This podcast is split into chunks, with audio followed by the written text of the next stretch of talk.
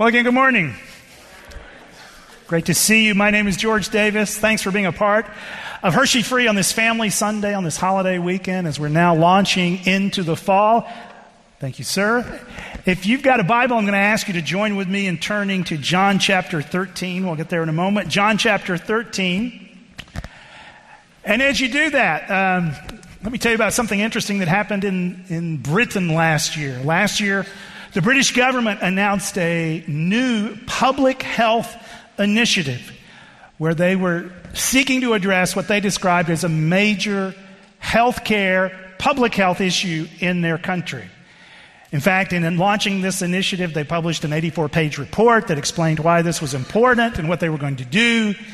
They also even changed the job description of one of the ministers in the British cabinet so that she would have the specific responsibility of overseeing this initiative. So, so what do you think was the public health crisis they were seeking to address? Maybe you'd say, well, you know, maybe they're like our country and they've had issues with opioids. That's been in the news more recently because of certain legal cases.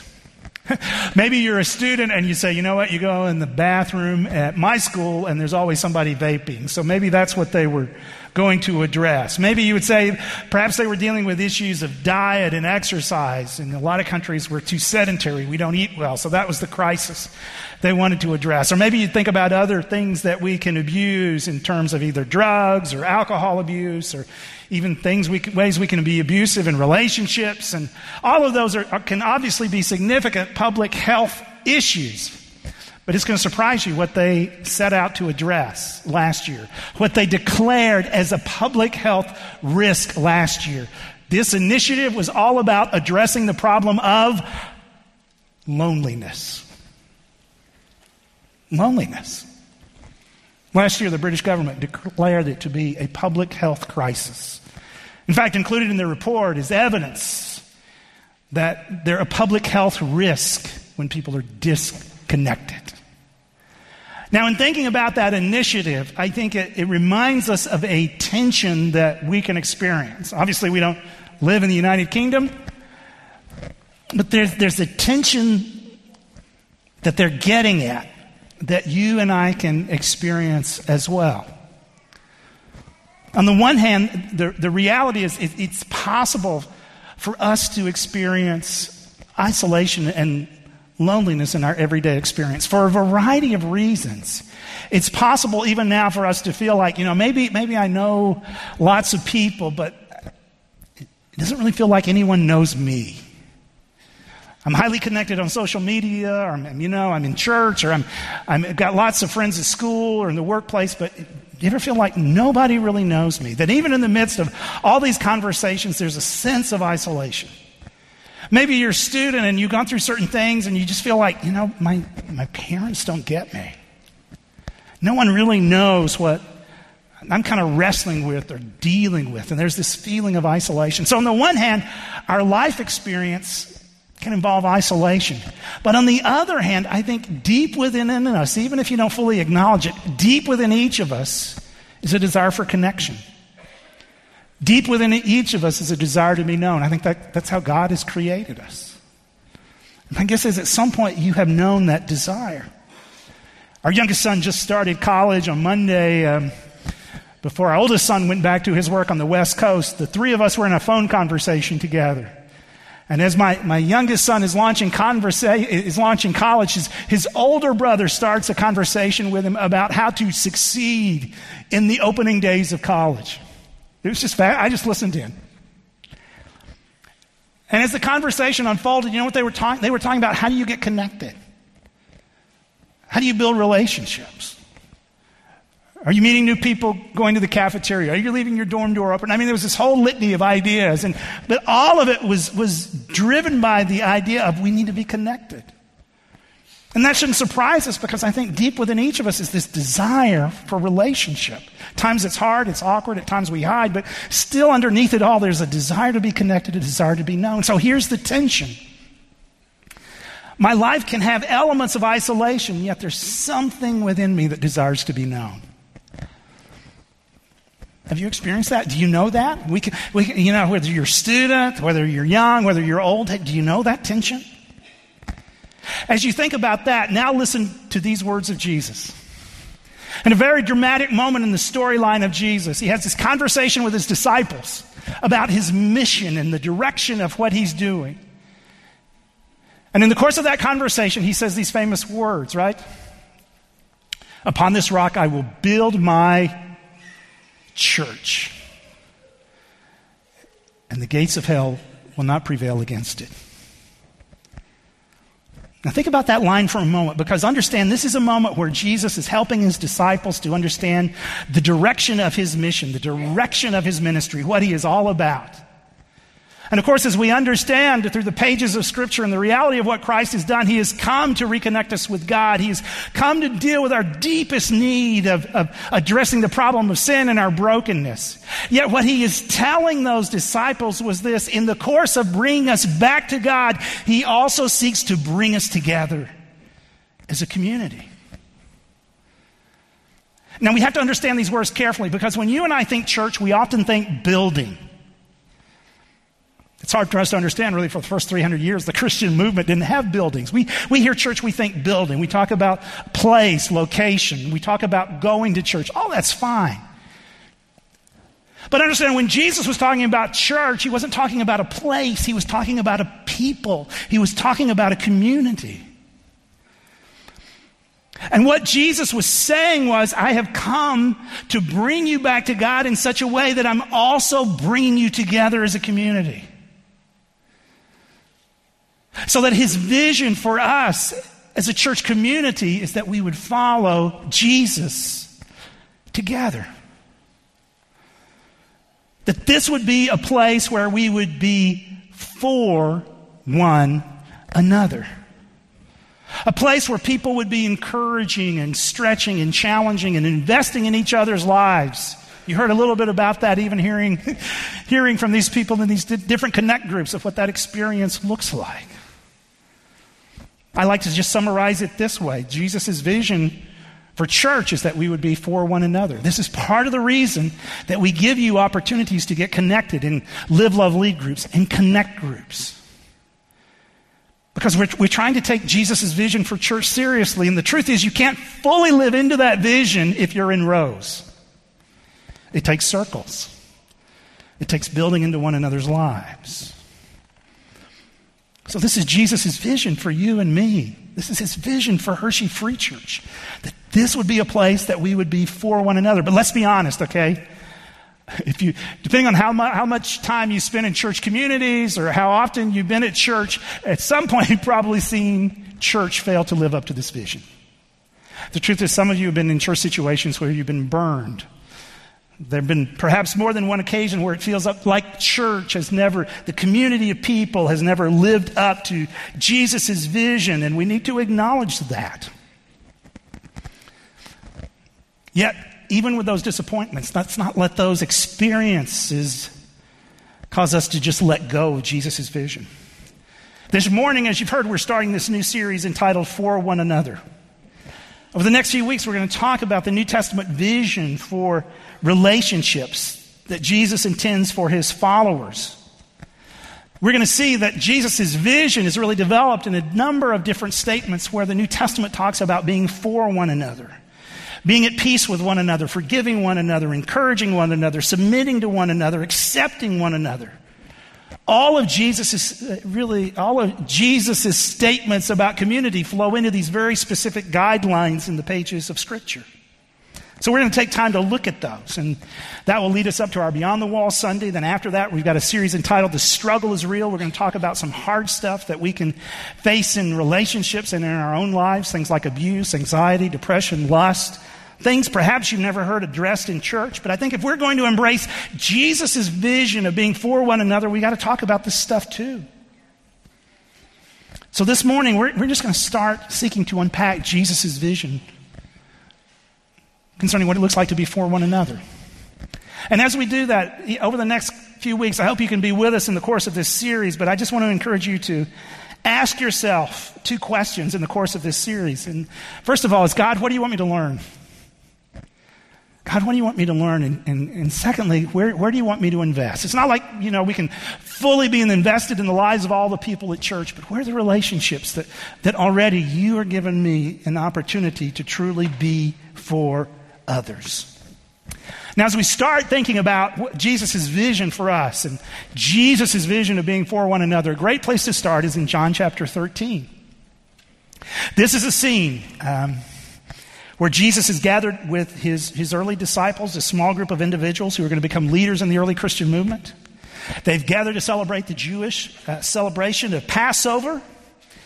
And this is right before Jesus is going to be arrested and, and ultimately executed. These, in this part of John's gospel, we're looking at the final moments where Jesus is investing in his disciples before um, all that's going to happen in his life.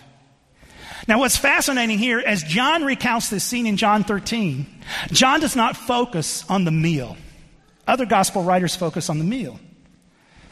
John focuses on something else that, that happens during the meal, and we begin to see that in verse 3 of, of, chapter 13.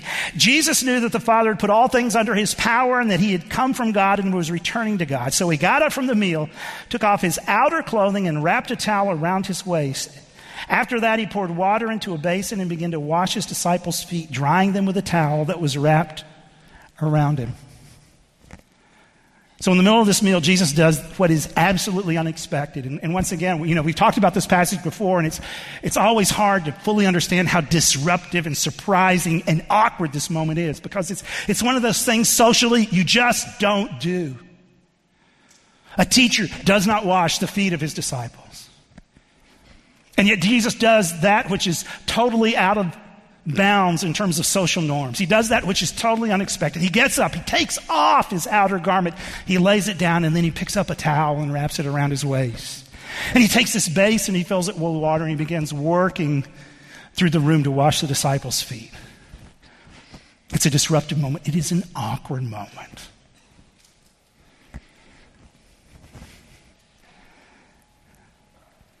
And as John, um, as John recounts the scene, I think it's clear for us that this is more than just a moment for Jesus to express his commitment, his care for his disciples.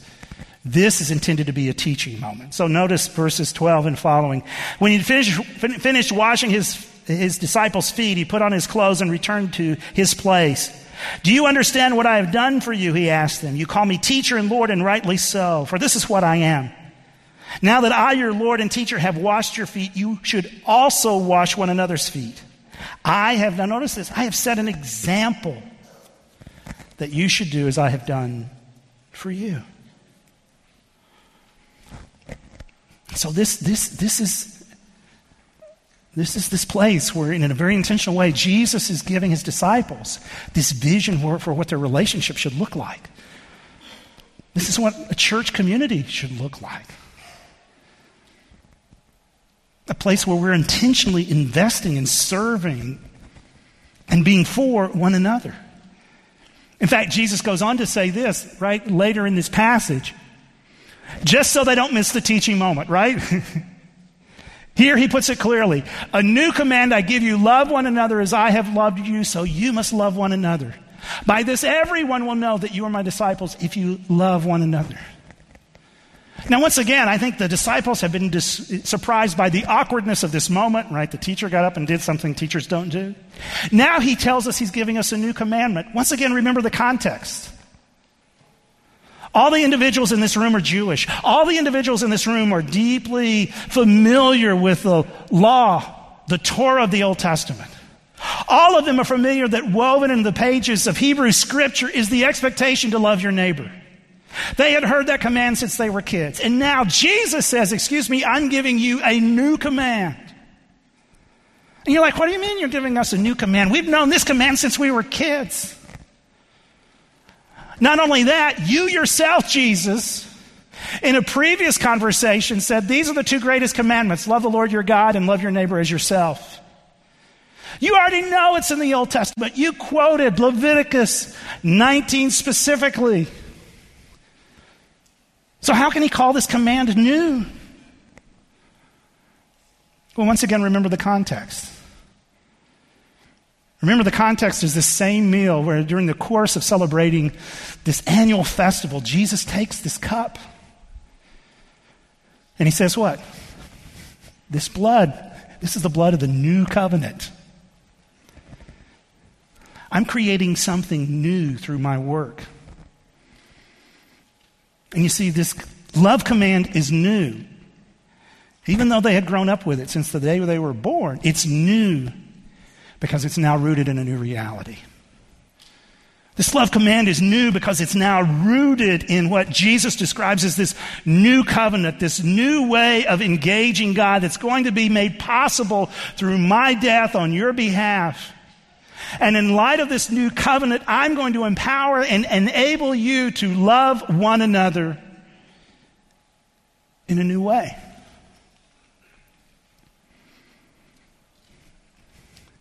That's, that's Jesus' vision. That's Jesus' expectation for the kind of relationships that, that we are to have and experience in the life of a church community. It's interesting, obviously, one of the, one of the guys who was there experiencing this scene was John the Apostle. And centuries later, John would write these words in his first letter that you also have in the New Testament. He says, Dear friends, since God so loved us, we ought also to love one another. No one has ever seen God, but if we love one another, God lives in us and his love is made complete in us. Now just think about that for a moment. Here's this, here's this guy who's been, you know, he was with Jesus when Jesus talked about love and started casting this vision for community of, of followers of Christ. And now this is, I think it's decades later from that experience as he's had time to grow and reflect. And he's saying this. He says, when we love one another, God lives in us. And, and think about this. His love is made complete in us. Now, what does he mean by that? That when we love one another, God's love is made complete in us. Well, understand this clearly. I, I don't think he's saying there's a deficit or deficiency in God's love. What he is saying is there's a direction and intentionality to God's love. What he is saying is, you know what? I've come to understand the reality that this, this love of God that I now rest in, this love of God in which I now find my own identity, this love of God is to not simply be at work in me, but also through me. And the grace that I've experienced from God isn't simply to be at work in me, but also through me. Do you realize that if you're a follower of Christ, God's love is never just for you in your life? God's grace is never just for you in your life? And see, I think this is, this is a place where we can sometimes get stuck. Because I could think just in very personal terms, you know, I want to live in God's grace. I want to experience God's love and, and I want to be obedient to Him. And so I come week after week and I want, you know, I want church to be a place that helps me live in God's grace and experience His love. But it's all, I, I only think in my own personal terms. And, and if I lose sight of the fact that this grace at work in my life, this love at work in my life is, is never just for me, it's intended to work through me into the lives of other people. If I don't get that, I'm not getting God's grace. If I don't get that, I'm, I'm not getting God's love, and I can find myself stuck. So, so this is Christ's vision. It's, it's a vision to be for one another. And over the next few weeks, we're going to take time to unpack what that looks like. We're going to take time in very intentional places in the New Testament to see what it looks like to be for one another. But as we get started, there is one thing we need to acknowledge, and we just got to be right up front with this. And that is simply this truth. Um, to be for one another is going to entail a cost.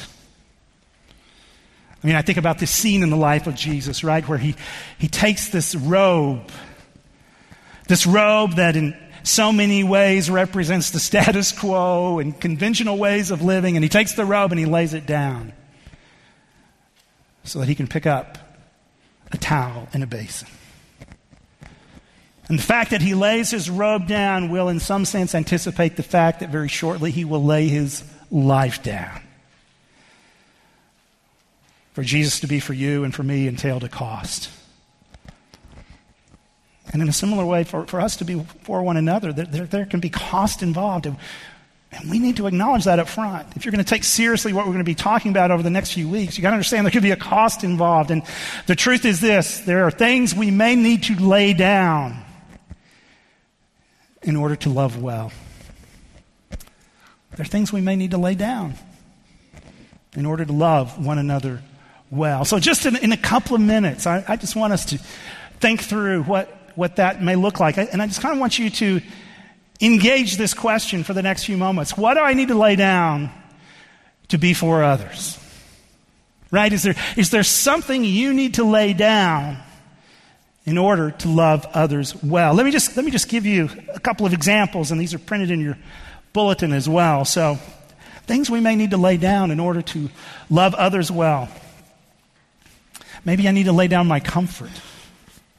One of the things I realize in my own life is it, it, it, it can be hard to be for others well if I always want to just keep conversations and interactions at a comfortable level. Right? And sometimes this is where we get stuck.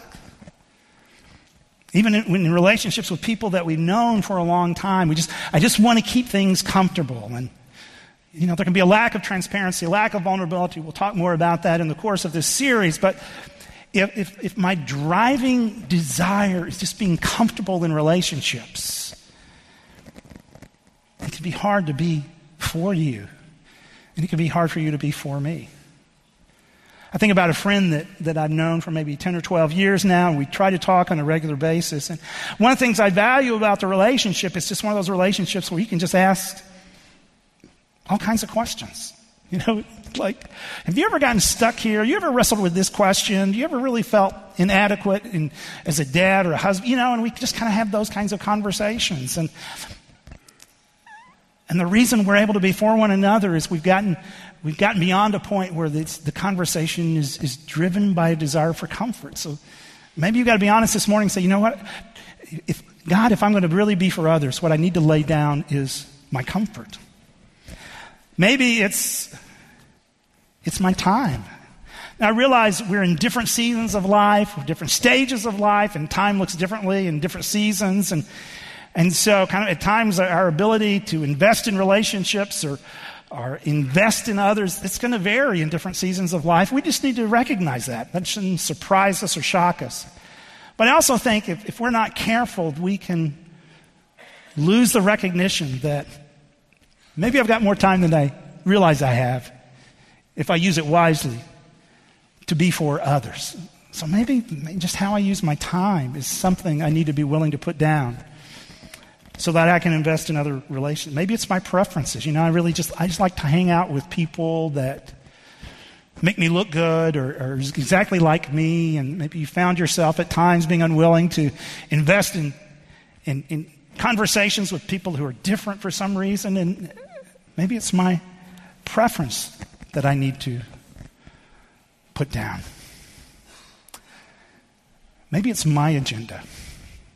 Have you ever found yourself in a conversation with someone and it felt like they were talking to you, but they weren't talking with you? Do you know what I mean by that? It's like somebody had a kind of an agenda. You know, they, there were certain things they wanted to tell me, but they, they weren't fully present in the conversation. It's funny when I think about this, interestingly enough, my mind goes back, it's like 25 years, but I just, it goes back to this conversation. When I was a grad student, I was at a conference and I was talking to a guy who was more senior in his career. And, and I still just remember this, you know, I'm talking to him, but it felt like all the time he's kind of looking past me to see who else is there. You ever been in a conversation like that? And, and finally, he caught the eye of someone who was obviously more important than I was. And he quickly exited our conversation so he could talk to this other guy. I couldn't do anything to help his career or further his you know, academic journey. The other guy could, so man, I just got left. Interestingly, I was, we were having some conversations as a staff this week about um, you know, what it takes to be for others. And in, in kind of a small group setting, as I was talking with different people, we told different stories, but, but a recurrent theme was this. I asked the question, how do you know somebody's really for you? And the recurrent theme was they listen. This is one that hits me sometimes. I realize I'm, you know, I can, I can be so focused sometimes in certain relationships or conversations that, man, I'm just not listening. And God, at times, what I need to lay down is my agenda. Here are just a couple of other things I'll mention that kind of go together my stuff, my likes, my needs. So this week, some drama in the Davis household. I mentioned our, old, our youngest son's just gone to college. A, month ago, he ordered a laptop computer, but there were production delays. As a result, it didn't arrive as it was supposed to before he left for college. This meant that we needed to redirect the shipping, so instead of being shipped to our home address, it would be shipped to his college address. So early this week, I had multiple conversations with the manufacturer and with the shipper when the, when the computer was finally ready to ship. As it turned out, I wasn't able to redirect the shipping. The manufacturer blamed the shipper, the shipper blamed the manufacturer, and around and around we went. Some of you have had conversations like that. Very frustrating. And so, in the middle of the week, my, Rose and I were just trying to figure out, okay, what's plan B? How do we get it? How do we get there? How do we get this computer to Texas as quickly as possible? And so we're working on that. And, and you know, in the course of that conversation, I realized this is really starting to bother me.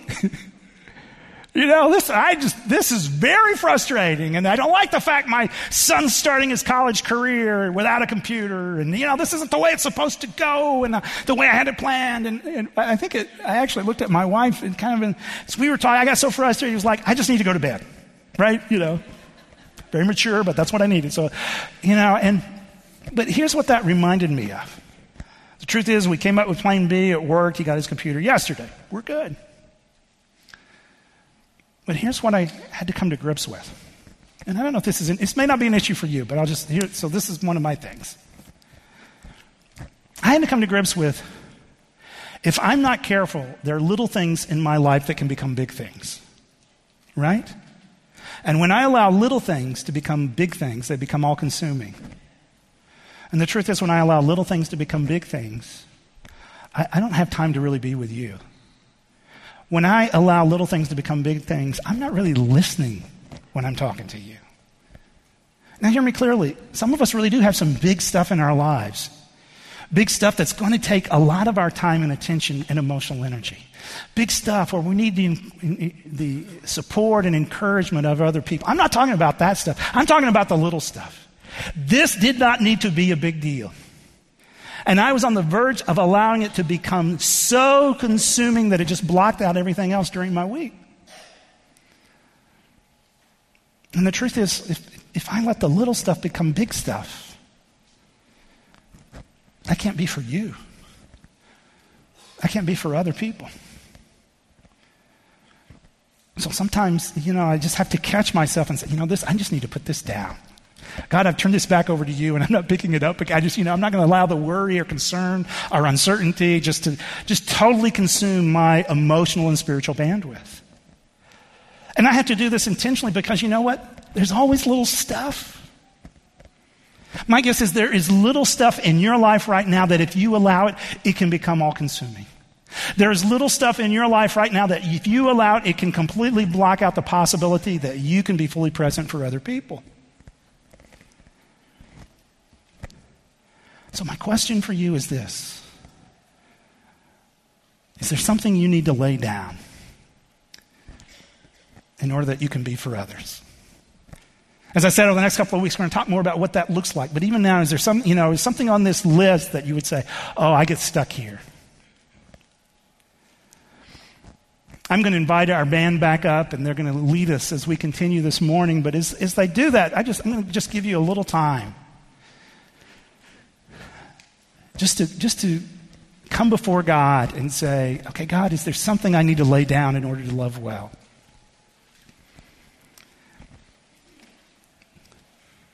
And I would just invite you to be willing to say, okay, God, I want to be part of Jesus' vision for relationships.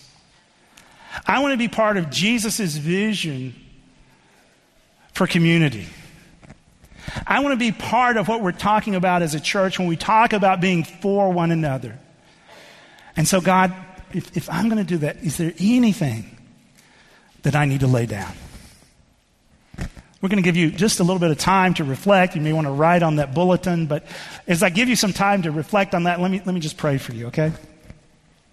Gracious God, this morning we've taken time just to hear Jesus' vision that we would be a place, a community that loves one another and does that well. Father, I confess that I'm sure most of us at some time have had, we've seen places where church didn't do that well. And yet I pray that those past experiences wouldn't cloud the vision of what Jesus is calling us to. But Father, as we seek to talk about this and embrace it, I also pray you'd make us aware of, of the things we may need to lay down in order to pursue what Jesus is inviting us to be a part of. And I pray that in Jesus' name.